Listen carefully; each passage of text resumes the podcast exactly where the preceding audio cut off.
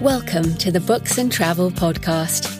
I'm Jo Frances Penn, thriller and dark fantasy author, bringing you escape and inspiration about unusual and fascinating places, as well as the deeper side of books and travel.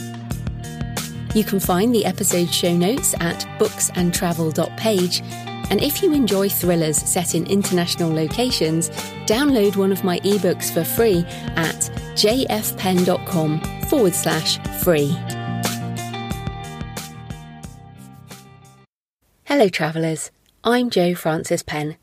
And in this episode, I'm talking to Peter Fiennes about his search for beauty and hope in Greece.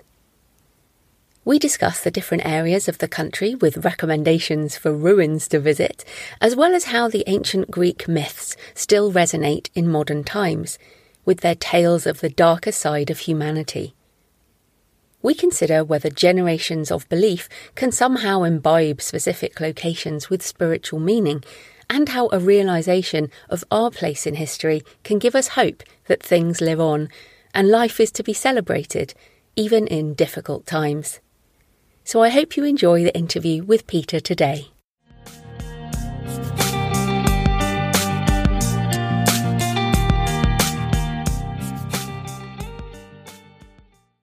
Peter Fiennes is the author of four nonfiction books, including Footnotes, A Journey Round Britain in the Company of Great Writers, and A Thing of Beauty, Travels in Mythical and Modern Greece, which we're talking about today. So, welcome, Peter.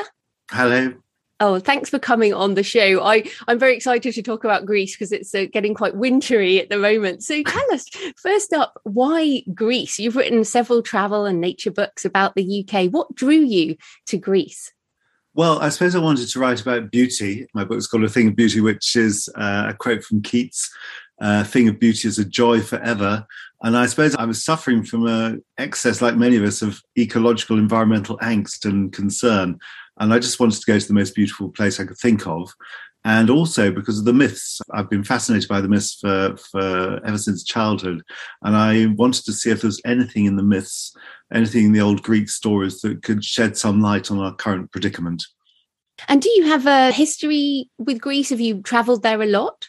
I used to go. We had uh, my first family holiday was in Naxos when I was 14. So I know Greece a bit. I've been to Crete. I've been to the islands mostly. I'd never really travelled around the mainland of Greece. Um, Athens, you know, I'd fly into Athens like many people in the UK would fly to Athens and get on a ferry to the islands, but kind of ignoring mainland Greece. So yes, I've always loved Greece. I love books about Greece. Uh, the thought of Greece, its philosophy and culture and everything fascinated me. But no, I haven't. I can't claim to have known Greece really well.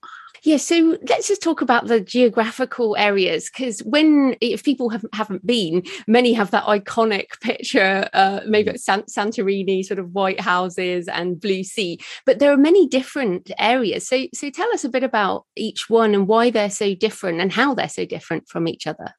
Well, yeah, as I said, I knew the islands, and I think that's what draws everyone the sparkling blue sea and you know, chugging up in the ferry and the beaches, of course. And that's what we know. But actually, um, every part of Greece is so different. And, and one of the most extraordinary things about Greece is because of its geography, it's actually a very small country. The main bulk of Greece is tiny, but it's so divided by valleys and gorges and mountain ranges that Athens and Thebes, for example, two great centers of myth, are a day's walk from each other, about 25 miles away. Everything is really packed in, but you wouldn't know it because of the, the way, because of the geography of the place. So the Peloponnese, which is the main bit that hangs down with its three fingers, is extremely varied. And, and in the middle, you've got Arcadia, which is so evocative, but it's full of forests and, and running rivers and everything. Uh, and then the coastline is extraordinary. The beaches are like anything you'd find on the islands. Uh, amazing cities, amazing ruins everywhere. Then up in the northwest, where I spent a bit of time, you've got Epirus, which is famous for its gorges and also famous for its old stone bridges. The people who live there are famous for building bridges, and that's beautiful as well. So there's so many different parts of Greece that I was extremely lucky to get to. I mean, even the islands themselves, I think people uh, think about the islands that are, f- are, further south, but like Corfu, which many people might have seen in uh, the Durrells and yes. that kind of thing, that's actually pretty far north, isn't it? So the, even the islands themselves have a very different, uh, it, not so much landscape, but weather, I think. Yeah, I mean, the islands, because they spread all around Greece and right up to the Turkish coast, and some of them are, are bare rocks, uh, and others like Corfu, as you say, Corfu faces Albania and made famous by the Durrells in the north. The northwest of Corfu is just a beautiful series of um, beaches and wonderful tavernas, and uh, it's a lovely place, magical. Absolutely. Well, funnily enough, we were going to Corfu during one of these many lockdowns and everything, and, and just didn't go because of all the testing requirements. So I, have certainly been dreaming of, of Corfu. But let's also talk about ruins. I'm definitely in, uh, a fan of architecture. And again, people might have in their minds the Acropolis. That would be a, one of the most famous ruins. But so, what are some of the ruins and remains of ancient Greece that you found beauty? Well, I went to ancient Olympia, and if you haven't been, do go there. It's absolutely extraordinary. It was silted up by the, the river and lay hidden for centuries, but uh, they rediscovered Olympia in the 19th century and have been digging down ever since. And so much of it remains. It's so evocative, surrounded by wooded hills, and yet you've got the old stadium where you can imagine the Olympic races being run. So that's a beautiful place, is amazing. Uh, Acro Corinth, it's called. So the old Corinth, which is their old citadel. You're high up on this hill looking out across what feels like most of Greece with the sea all around you. It's absolutely beautiful. And then right at the top, there's there's ruins, there's the old spring, and then just down below there's Corinth itself, which much of it remains. You know, well, there are seven columns of the Temple of Apollo remaining. Uh, there's an S remaining there because the Romans tore it apart. But Delphi, if you haven't been to Delphi, I actually consulted the oracle at Delphi, but that's still there. And you know, there's so much remained. It's just staggering. The the theatre at Epidavros is you, you, they still put on shows there. It's over two thousand years old. They have shows there. This most magical theatre, stone step theatre, where the acoustics have to be heard to be believed. I was there during the pandemic, well, you know, between lockdowns, and there were very few visitors at that time. And I remember vividly one one woman uh, who she had a seven year old daughter or something who was sitting right at the top next to us and uh, on these stone steps. And she went down all the way down and dropped a tiny little pebble, and you could hear the sound just rippling up the steps. And then she started to sing some old choral song. It was a, that was a moment of beauty. Yeah, and I was wondering about ruins. I, uh, as I said, I love ruins. Why do you think we find beauty in essentially a dead civilization, whereas yeah. we might find less beauty in you know, the, the, more modern side, which is full of people and rubbish and life? So, why do we find beauty in ruins? Well, I do sort of chew over the idea of beauty. I mean, obviously, beauty is culturally learned, so our ideas of beauty. So, so the Greeks got there and they they laid down very specific ideas about what beauty was and the way the temple should be constructed and proportions and everything. So, so we carry that with us. So that's partly it, uh, and of course, the setting you know, where nature meets man's works, that's beautiful in itself. And then there's something about the sort of ache of what we've lost as well, because these are crumbling ruins. They don't really look anything like what they would have looked like. Even the most well preserved ones were once covered in white marble and painted, and know, they were really florid. The, the statues are not what we think they were. I mean, people now know they were vividly painted with the gaudiest colors we can imagine. So their idea of beauty is, is very different from what, from what we've somehow managed to inherit. But there's something about the way the Greeks they, they did know where to place a temple and make it look absolutely like it should belong. So I suppose it's the, the blend between humanity's works and nature's that that appeals to us.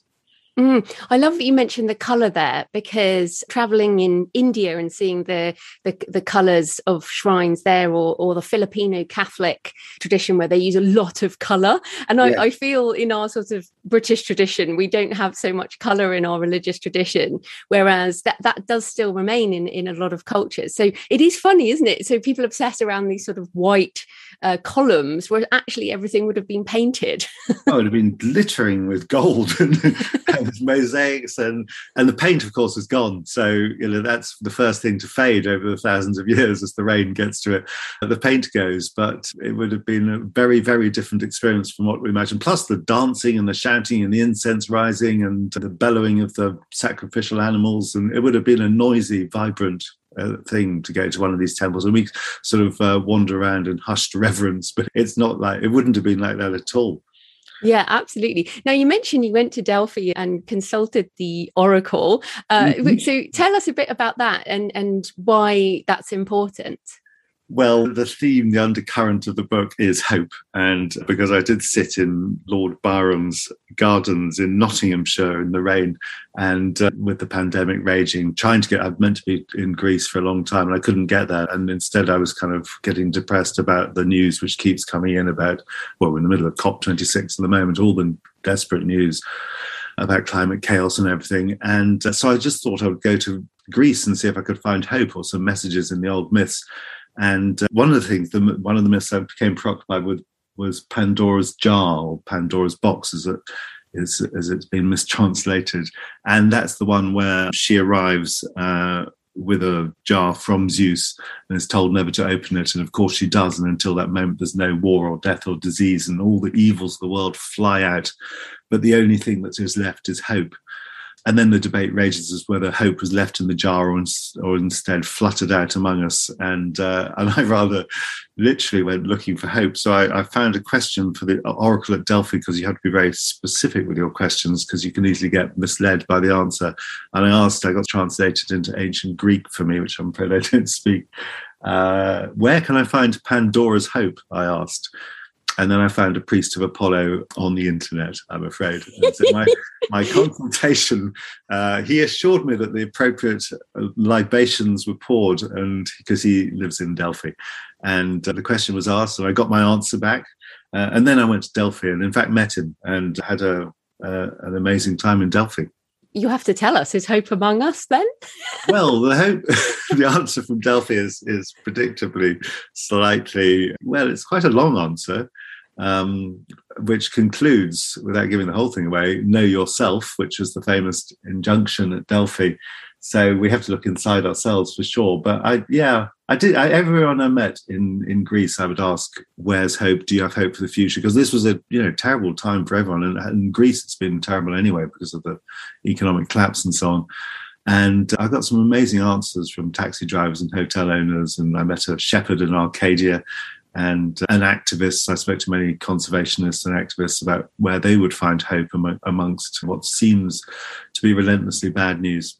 And it's interesting because, of course, the people would go to the Oracle of Delphi and ask these questions, and there, there's a place, uh, isn't there, where you can stand, and there were temples and everything. But people actually used to go to sort of more of a, a hole in a rock, I guess, yes. where, where, where the Pythia would sit and and uh, pronounce, uh, presumably a little bit on some drugs. I, I think that was the that, was, seems to be was, the consensus today. Yeah. yeah, exactly. So, what was it like in modern times? I mean, in a way, obviously, you, you console. You, you were trying to tap into the those mm. ancient vibes, but what is it like now in that place? I mean, is the veil still thin in that area? Yeah. I, it felt that way to me. I mean, you can think yourself into that mood anyway, but Delphi feels authentically holy. It was one of the great pilgrimage sites for hundreds hundreds of years and um, and then of course it wasn't. So it does feel you're high up. You're, the view is staggering. The sunsets and sunrises are, are unbelievable, and it it does. It seems to be drenched in some kind of spirit. But of course, we bring our own feelings to these places, and what I felt other people wouldn't necessarily. So you you know we're we're very influenced by what what we're thinking at the time or reading. So but it does. There's something about it. They knew, as, as, I said before, they knew where to place their buildings and their holy sites. The Greeks, they this place does feel that just getting there. Yeah, they would have had to walk, of course, but just getting there, twisting up that that mountain, feels like you're you're going somewhere really special, despite um, the coach parties and everything else. And when I was there, there were fewer people there, but it's still it's a busy place. Yes, it's interesting, isn't it? I mean, I I feel that emotions from people can imprint into a place somehow and yeah. that given uh, people would like you say people bring their expectations to that place but if thousands i don't know hundreds of thousands millions of people have brought their expectations to that place mm. to speak to the gods over thousands of years then it makes sense to me that it would still feel like a holy place even though that's not your religion it's a feeling that it's uh, almost it comes through time, I guess.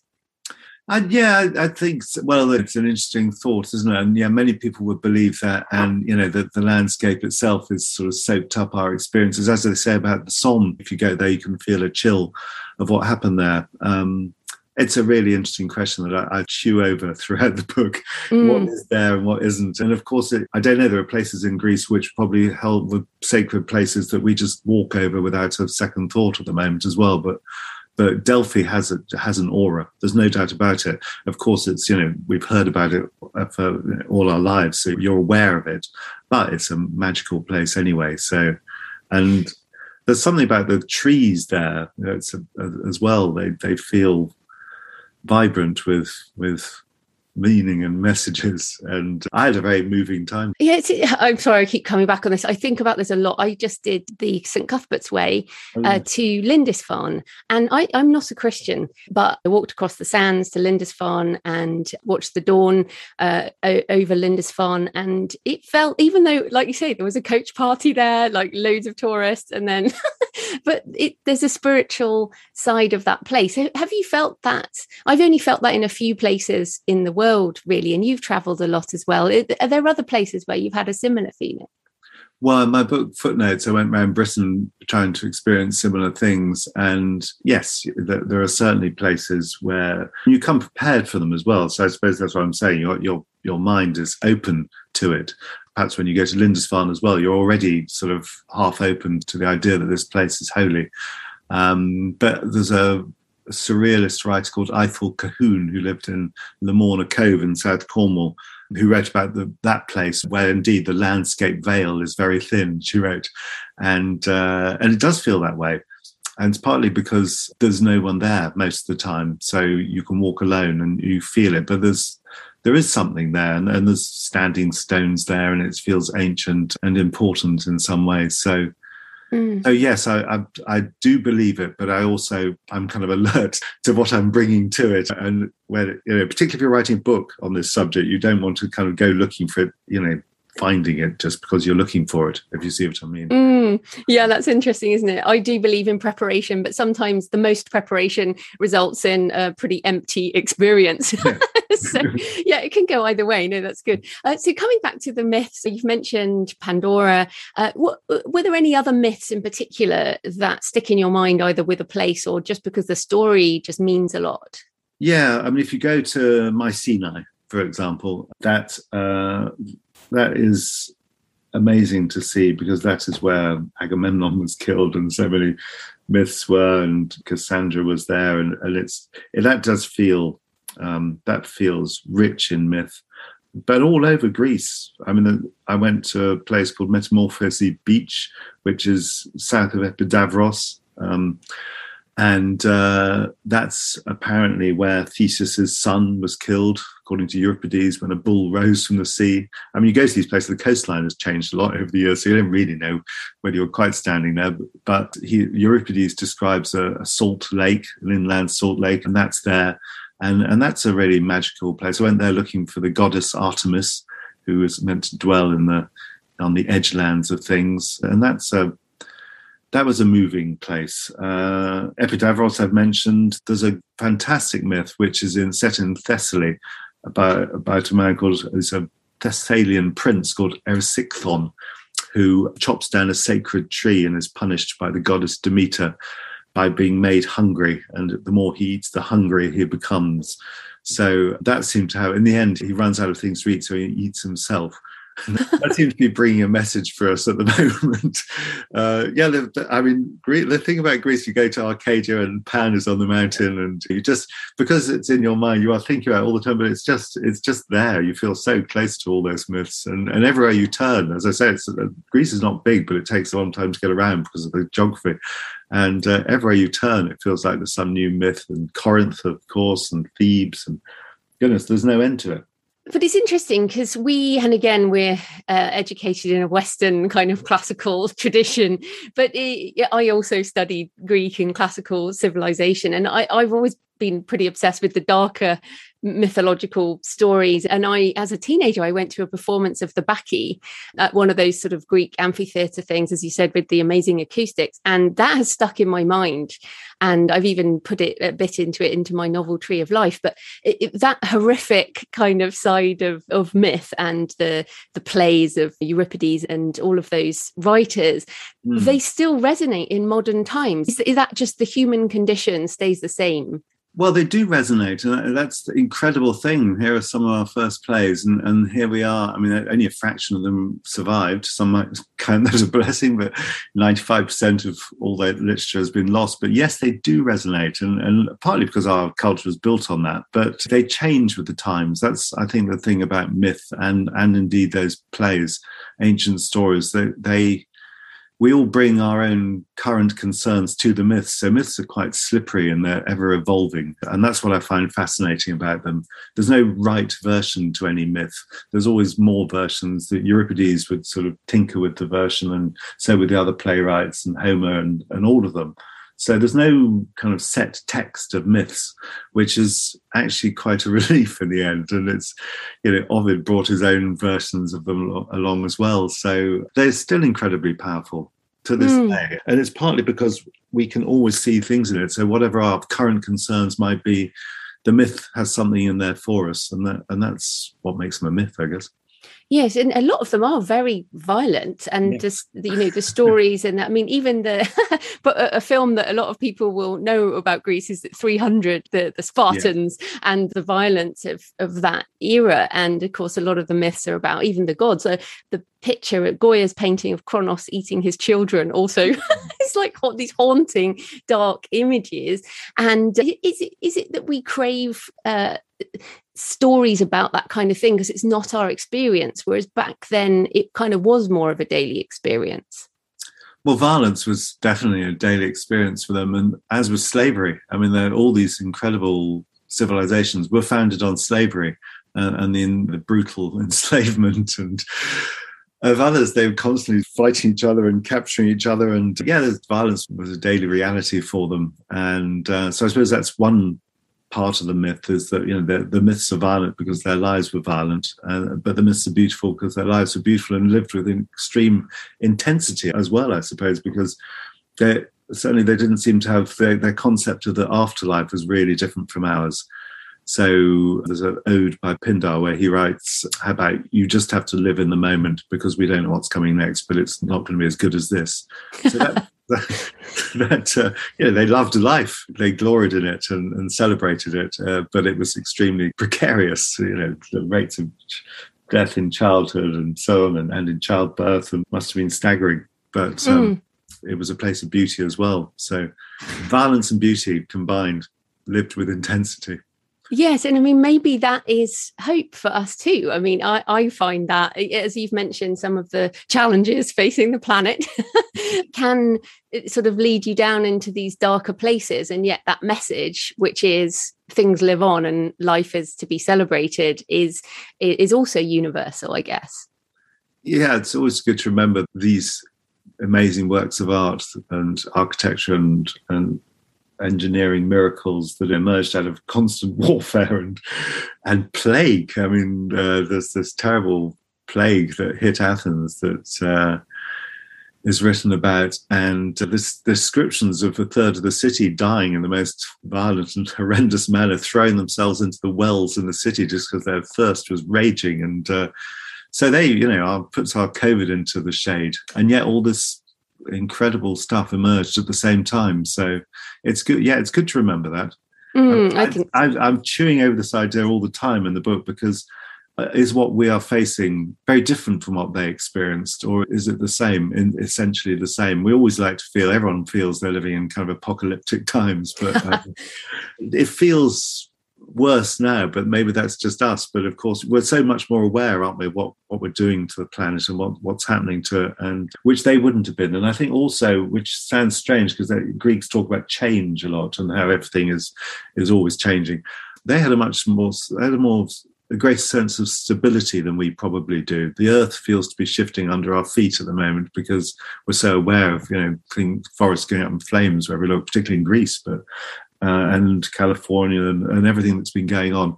Th- this has kind of been a this is producing a shift in us, I think, of, of the way we see things. Whereas they would have probably woken up one every morning and thought, well, essentially things are the same, even if our city's under siege or whatever's happening. The, the essential facts of the world are not changing. I totally agree with you. It's, it's uh, back, to Pandora's box, the, the curses and the blessings. Yeah. Uh, the, the, thing we have this, you and I talking, even though we're, we're both in the UK, we're talking on Zoom, and it, Zoom is both a blessing and a curse. So, I mean, and, and like you say, the no- knowledge of what is going on in the world is what it can make you very anxious. But equally, I wouldn't give it up uh, to go back and live in modern Greece. As you mentioned, it's not just slavery; women weren't even considered anything uh, either. Yeah. so yeah. I would much rather be living in our times than back then. All the, the modern medicines. yes, exactly. I think there are lots of. Uh, this is the, the thing, there, isn't it? The, the curse of knowledge. But let's um let's just move into modern Greece because obviously you write in the book about the people you spoke to, the modern Greeks. So what what were some of the things that you noted about the modern country, and what what would people find in terms of modern Greece when traveling there now? Well, it is the friendliest place in the world. That's easy to say, but it, it is traveling around Greece. Uh, I mean, they're well used to tourists now, of course, but it's just it's friendly and, and it's uh, jaw-droppingly beautiful, and the beaches are the nicest and most gorgeous you can find anywhere. And the food, which is, you always used to get bad uh, wrap, but actually the food is. I mean, particularly if you like Greek salad, I have to. Be, you have to. I could eat Greek salad every day for months, but there's much, much more to it than that. There's no end to the beauty of Greece because because of its geography, because of that extraordinary coastline, uh, the islands, of course, island hopping. What could be nicer?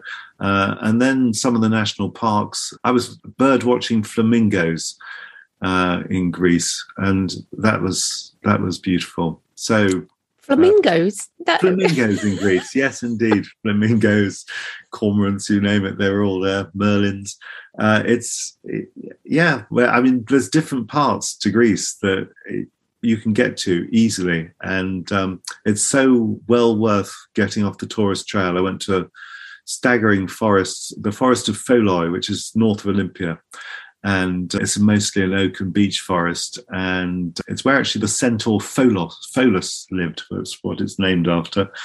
Who was accidentally killed by Heracles. And uh, but it's a beautiful place, and you can just wander through there, and you won't see anyone else. And then it's interesting. I mean, we're talking about the environmental problems, but we're people who love travel. so, you know, what does travel mean to you in these pandemic times? And and will that be changing for you in the future? Do you think? I've tried to change it anyway. I'm, you know, I've been. Uh, it's so difficult, isn't it? it? It's to get to Greece. In the end, I flew to Greece and back because time was so short. This time, I was trying to go by train, but it's really difficult. I mean, travel, as everyone says, it, it opens the mind, and uh, I love to travel, and I just will try and travel more lightly uh, if I if I can and tread carefully but I, I find this question cropping up all the time in my book is what are we supposed to do? It's a really hard one. We need, you know, we need things to be in place that make it easier for us to travel without causing so much damage. Mm. Well, it's so interesting. You mentioned about flying there. I just even to walk the St Cuthbert's uh, way. So I had to get to Berwick on Tweed, which for, for people who aren't British, it's not that far away.